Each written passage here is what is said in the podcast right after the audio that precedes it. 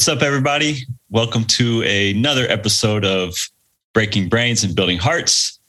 Brett Burchard with Chris McAllister, James Rories. Good to see you guys again. Pleasure. We are uh, trucking along on uh, the seven essential mindsets of world-class performance. We've reached mindset number five, which is the focused mindset. Uh, last episode, we talked about visionary mindset of like who you want to become and, and why you're doing what you're doing and, uh, and, and kind of what you're pursuing and going after. Now you create this big vision for, for your future or what you're going after, which needs uh, focus to stay on track and um, to execute. And uh, uh, because we know the world's a distracting place. Um, and can get us off track. Uh, so I want to dive into the focused mindset in, in this episode. Um, I guess, there you go, catching confetti. Jimmy, a question for you about focus and focused mindset. What uh, distracts you easiest or gets you the most distracted? Uh, well, besides a good uh, sports controversy or uh, so a good U F C so many tournament. Jokes. uh, you know what's what's interesting. So in the context of work, I have I have a challenge with focus because so many things interest me. So um, the way I've set up my business and my life, uh, it gives me the opportunity to kind of pursue. Uh, that interesting thing that comes along. So I, I, I hate the idea of, of having deliverables that have to be, that have to, that have to get done because that kind of, I kind of view that naturally as something that, that forces me into a fixed track. I get it done and I, and I do a great job, but what, what distracts me is the fun stuff, the new ideas that, um, that little, uh, you know, that little, um, you know, popcorn path that I just am following to uh, maybe that pot of gold or something interesting. Um, so the things that really inspire me, that inspire my curiosity, distract me big time from a lot of the stuff that um, either I've committed to or that uh, or that I want to get done because they're related to another goal, another bigger goal that I have. What do you do? Like, have you found processes or, or systems that help you be able to do both, like pursue curiosity and stick to the, or is it more like grit your teeth, muscle it, you know, muscle through it, and I got to get this done? That's a great question. I think, you know, I, I've been work, I've been consulting on time management and coaching on time management for for years, twenty-five years, and uh, it's not something you solve and and you're done. It's something you constantly uh, have to figure out because life changes. Um, I use lots of different ways to stay on track. So for example, I use my commitments to keep me on track. Mm. And this desire to make sure that I, I only have one rule in life, make and keep your commitments. And so when I make a commitment to you or to Chris, that is something that keeps me on track. Um, when I empower folks that are within my team to hold me accountable, that keeps me on track.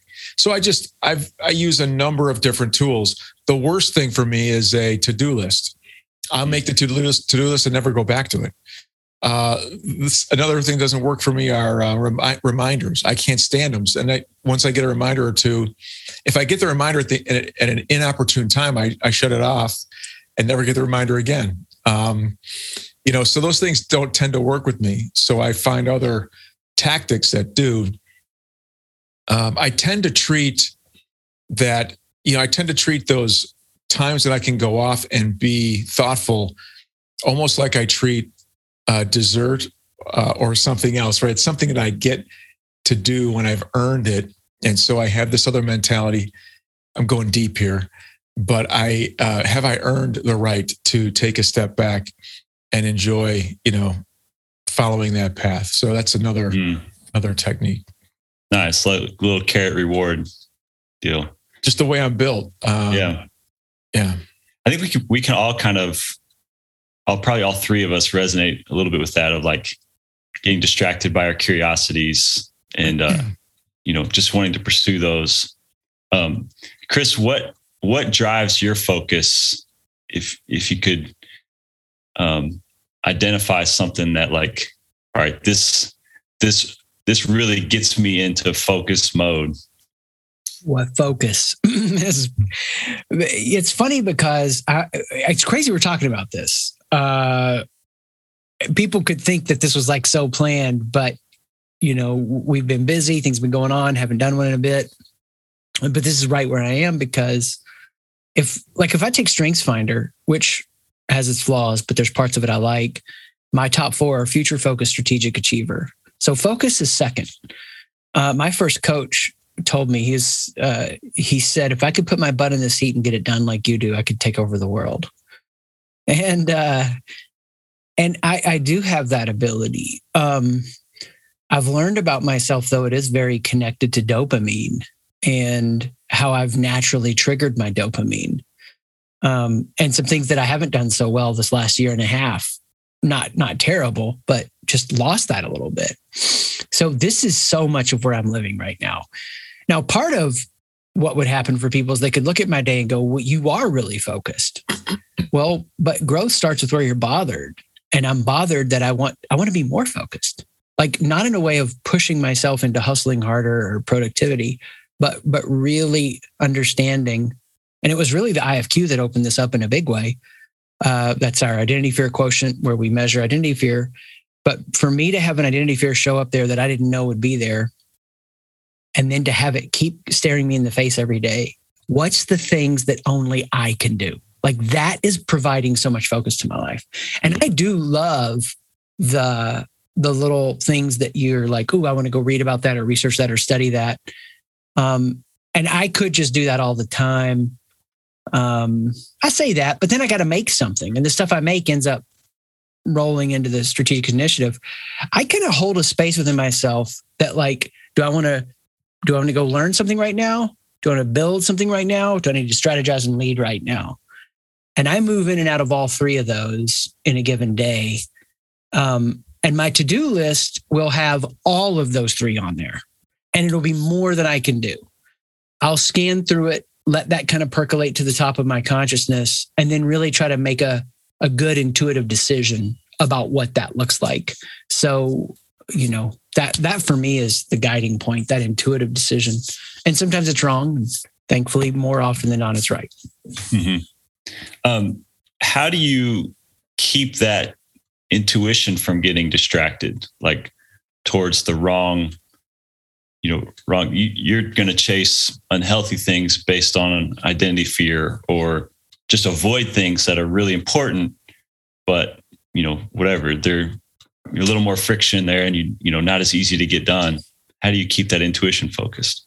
Yeah. And, and just for people to be aware, I know you guys are, the two things that make it a great challenge are, one, uh, starting this with two weeks operating expenses means it's not like there's a chunk of change in the bank account. I can coast for a while. I've had to hunt for my food pretty close to the time that I eat it for a number of years.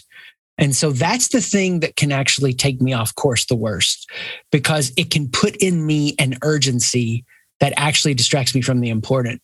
So I just have to know that that's going to be like creeping around the corner, and and and let it still do what it needs to do to get me grounded and focused in a way of, am I getting to the goal by the end of the week uh, for where I need to be financially? But I, I can't let it steal the joy from what I'm doing that feels luxurious or abundant. Um, so first and foremost, recognizing the difference between the things that feel uh, life or death, but really the things that are most important aren't going to usually feel that way. And it's just part of how our evolution has happened. I think the second thing too is, and this is what Jimmy said that I loved, uh, you know, passion follows commitment. You're not overwhelmed with passion. You make commitments, passion comes out of it. The way I like thinking about that is, I find more of myself in a long-term committed relationship than not.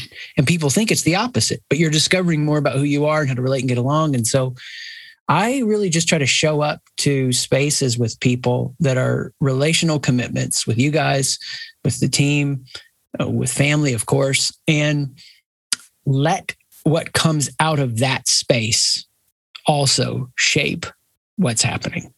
Um, and those are the commitments I'm making to go and come back with it done. And, and there are times I would probably go too hard and too fast, and the team helps me pace in a healthier way. There are also times I would not advance as much as I need to, but the commitment to be in the team, to be at that space, uh, draws out, right, the continual marching forward. Um, and so those would be the two for me. Yeah, that's good. There's a lot of good stuff there. I want to go back to the idea you brought up of like stress, either causing, creating focus or distracting from your focus. Um, Jimmy, I mean, you've, you've been in the sales world um, for a long time. You got to meet goals, got to meet quotas. I know you're intentional and serious about, you know, your commitments and following through with those. Like at what, what point does stress help you focus? And at what point does it just like, it becomes more distracting or, you know, um, you know, like Chris was talking about, like, hey, I got to eat today. So I got to go get some, you know, I got to go make some bread, but you know, that's distracting from the long-term focus. Yeah. Yeah. It's a great question. It's, um, it's a constant challenge. And so, and when I say constant challenge, it's, I've ebbed and flowed with my response to stress over the last fifteen years as a, it, during that, that's the time during which I've been kind of focused on it. Um, before that, I just accepted it as a normal part of life. And it was, you know, like, like an ear, you know, it's always with me. That stress was always with me, it was always part of my life. And I never kind of like separated it from who I was. Um, and so, you know, so, actually, just this week, I'm thinking about end of quarter and beginning of twenty twenty-two. And, um, you know, when we run our biz, we aren't, I purposely do not stay focused on financials on a regular basis because that's something that creates stress for me mm. uh, because it's never enough. mm. If if I'm at goal, I should be above goal. If I'm above goal, I should be above goal by more. And so just the way that I'm wired, I'm, I'm you know, highly competitive. And when I was selling for those first, first fifteen years of my career, the reason I was, um, you know, top rep nearly everywhere I went was just this maniacal desire and need to be, to measure above everybody else. And so everything else came second. So that's a trigger for me, that looking at numbers are a trigger. So the way I manage that is the way I'm managing it now is by taking it in short doses, right? Look at the number, feel the stress, but w- instead of allowing me to just feel the stress, you know, I use it as a tool. And the tool is, okay, it, it drives my focus. Okay, what am I gonna focus on now? Where, Where am I compared to where I want to be? What do I have to be thinking about now? And, you know, for most salespeople, the example is just because you hit your number this quarter doesn't mean you can, you can, you can let it ride because you've got next quarter. So for me, the focus now is next quarter uh, and maybe the quarter after that. So I'm now, so I, I use that stressful moment, tr- take it as a temporary, you know, feel the stress in a temporary way and get rid of it by now adjusting my plan and uh, moving forward. Mm. Uh, but there is no circumstance under which consistent stress is healthy, no matter how we want to justify it. Yeah, low-grade stress kills you, but you can't sometimes change your circumstance. So, you know, probably the thing that I make the most effort to do that I haven't even talked about is what I do to keep the low-grade stress from diminishing me that helps me stay focused, which is smart lunch, fasting breakfast, sauna, exercise, you know, uh, all the stuff that I do. Bad jokes. Yeah, bad jokes. That helps, dude. That just lifts Music. The mood.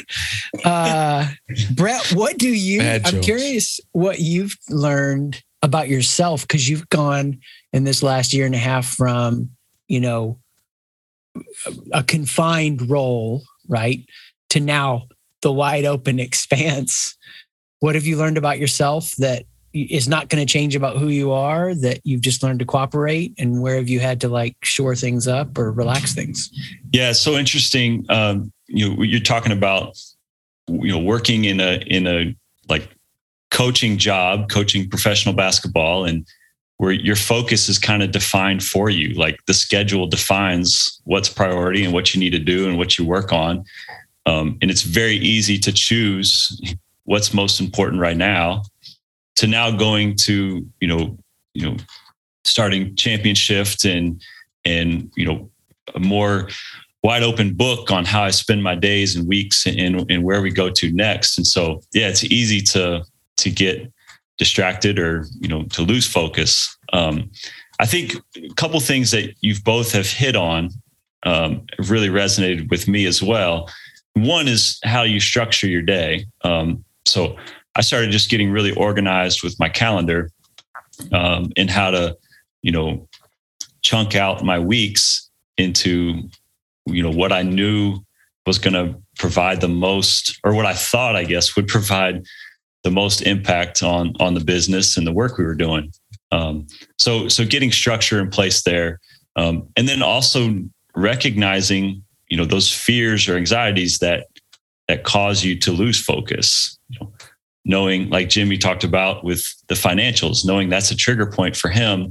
So let me build structures around there that it doesn't, you know, it doesn't distract me. You know, Chris, you talked about knowing core fears and, and how those things can distract you. So getting aware of, of those things, but it's, it's, it's a self-assessment all the time, you know, and being really honest about um, where you can get off track. Um, you know, the whole idea around stress was, is really fascinating to me because we were just working on, I was working with a college basketball team last week about this very idea. And we know you perform your best when your mind is relaxed. Jim, you talked about that. You're not going to perform best when you're stressed out all the time. At the same time, you know, stress can like lead to flow. You know, you talk about uh, action adventure athletes who are doing crazy stunts that they could die from. It, that little bit of consequence or stress drives their focus to be fully present, fully engaged with what they're doing, crowds out any distractions. Um, and so there's, yeah, there's a little bit of both there. They need to relax their mind in that state, but they also need the stress to, to drive their focus to the, to the present. Um, yeah, so it's a little interesting yin and yang uh, between the two, but I like what both of you have mentioned about recognizing where you're triggered and then what, you know, what strategies or structures can you put in place? You know, Chris, with your routines, um, Jimmy, with some of your boundaries with the financials. Um, I'd ask both of you, what, if you're going to help somebody try to improve their focus for what they're doing, obviously we talked about vision, you know, you know where you want to head and, and what you're going after, but, um, how would you start with kind of organizing your focus um, to, to go after those visions? Jimmy, wow. You go first. Wow. Well, um, where would I start to organize, to, to organize uh, myself around those visions? Is that the question? Yeah. So, if you're going to, yeah, someone, uh, you know, say, hey, I'm, I get super distracted. How do I improve my focus? You know, what's the, what's there, yeah. what are a few kind of starting points for that? You know, I think it's, it's context real quick, Jimmy. They could listen yeah. to the last episode to get the visionary mindset, which is going to exactly. help them get that future picture, but then what? Yeah. Yeah. Yeah. Yeah. You know, it's really interesting. Um, I, th- I think I may have mentioned to you guys, I, I coached a woman from the U K who was the guru on time management. And she, her life was a mess, you know, and it's really funny. So what I would say to you is that not every principle is universal. So the first thing I'd say to the folks listening is, you know, you got to figure out what works for you. And for many people, vision is not, you know, not something that's going to grab them and move them and motivate them. So, you know, so, but, but obviously for me, vision is something that does. So what I can do is I can, I can, identify a vision where I want, what I, what I want my life to be like in three or five years, for example. And everything I'm doing today is defined by that vision. So I connect vision to purpose. So I want I want to be on purpose every moment, and I want that purpose to be aligned with my vision. So the way that I kind of manage myself is I is I I um, just check in with myself. Is what I'm doing right now, is it does it set me on purpose? Which I already already defined in my head is something that lines me up with where I want to be. What I like about that model is for somebody who's very now-centric, they can use this concept of purpose, define that purpose in the context of vision, but use purpose to move them. Or they can, if they're very vision-oriented, they can use that vision to move them, but leverage purpose as a way to keep them on track. Uh, so I think of both those things at the same time. And then, Chris, something you'll probably talk about, you know, part of focus is about having clarity. And we haven't talked a lot about this idea of, am I focused on the right stuff? You know, and um, what kind of focus is detrimental? And I don't even know it. So I think for me, finding the things that allow me to be focused in a healthy way, it's really about achieving some level of awareness. And so the easiest thing to do is just to ask yourself those why questions, right? Why am I doing this right now? Um, what is the, what's, am I doing it for myself or some, for somebody else? Am I doing it, using Chris's words, to hide or distract or to make excuses or to, um, you know, to, um, um, for some unhealthy reason, or am I doing it for some for some healthy reason? So the the, the moment we start asking ourselves questions and analyzing the are the behavior and the decisions that we make, we're able to now figure out whether or not the things we're focused on are healthy, whether we're just doing them as rote behaviors that we've just always done, or that we're, we're being thoughtful about them. And then once you identify stuff that you want to shift, you can be thoughtful about those things and build strategies. Like for me, I know that money is a trigger. So I use it as a motivator to get me focused on, on a purpose that's going to drive a vision. And then I let go of it. I get rid of it. Uh, and that's a, that's a, that's not something that somebody diagnosed me as having that issue and then gave me that suggestion, something I had to build myself. So that's the other thing you have to be thinking about. Are you the kind of person that has that growth mindset that believes you can change, or do you have that fixed mindset that doesn't believe you can change? Uh, and if and if you want to change, the first thing you have to do now is think about, okay, where's your head at, and how do you start unraveling that? Yeah, it's awesome. Right. For me, it's about uh, very in line with what Jimmy's saying: the purity of desire, like. You don't have to worry as much about productivity or trying to get yourself focused when the desire rages. So what's that desire? What are you compelled with? And I think we spend too much time trying to figure out what shouldn't be in our lives rather than just trying to obsess with what do I want and what am I going after? It's like the thing with habits. When I got addicted to, uh, I don't mean this in the traditional clinical addiction Uh, definition, but two Benadryls and two beers to fall asleep every night. That was a bad habit to have. How do you stop that bad habit? You know, I had to replace it. And recently even upgraded my sleep routine again. And that was like five years ago, but, and it was because of what I wanted. I didn't want to wake up for a morning meeting anymore. And Jimmy be like, dude, that's some bags under your eyes. Uh, I wanted to sleep better as I'm aging. And so it's the purity of desire. But but the key word there after desire is purity. Because most people, you know, they're driven out of proving and hiding, or self, their inner self-critic is pushing them to want something they really don't want, or they're going to get it in a way that they're eroded as they get it. And so we know that the brain, and there's, I'm so fascinated with how the brain develops. We know that the brain thinks in metaphors. They actually, some, you know, neuroscientists think that that may be the key architecture for how the brain makes sense of things at our state evolved as we are. Still got a long way to go as humans though, that, that we think in terms of metaphor. So I can ask people a lot of times, like, if you were to describe what you're doing right now, how would you describe it? And and they're relaxed and they'll come up with a metaphor. And if that metaphor is unhealthy, then they have an unhealthy relationship to that desire. or they're trying to go about it in an unhealthy way. And so the key word there then is purity. So it's the desire, what do I want? And the purity of it. Uh, so that without proving or hiding, this is what I want. Let me go after that. The other stuff can just fall away. Mm. Um, and, and, and then you are focused, right? And so for me, that's been huge. And I try to really pay attention to that. And if I don't have that happening for myself, then I, I know that I'm in a winter season to explore some things. But as that starts to pick up speed, then I got to go with it. Mm. That's awesome. Seems to me the takeaway here is perhaps our distractions are a gift. Mm. They might not be something to be resisted all the time, but something to be paid attention to, because it's it's surfacing a desire within us, or vision within us, or a strength within us that we need to need to follow. So interesting. I came in hoping everyone would be more focused, and now I'm thinking maybe everyone should just pay attention to what they're distracted by a little more. It's a lot to chew on there. Yeah, a lot to chew on.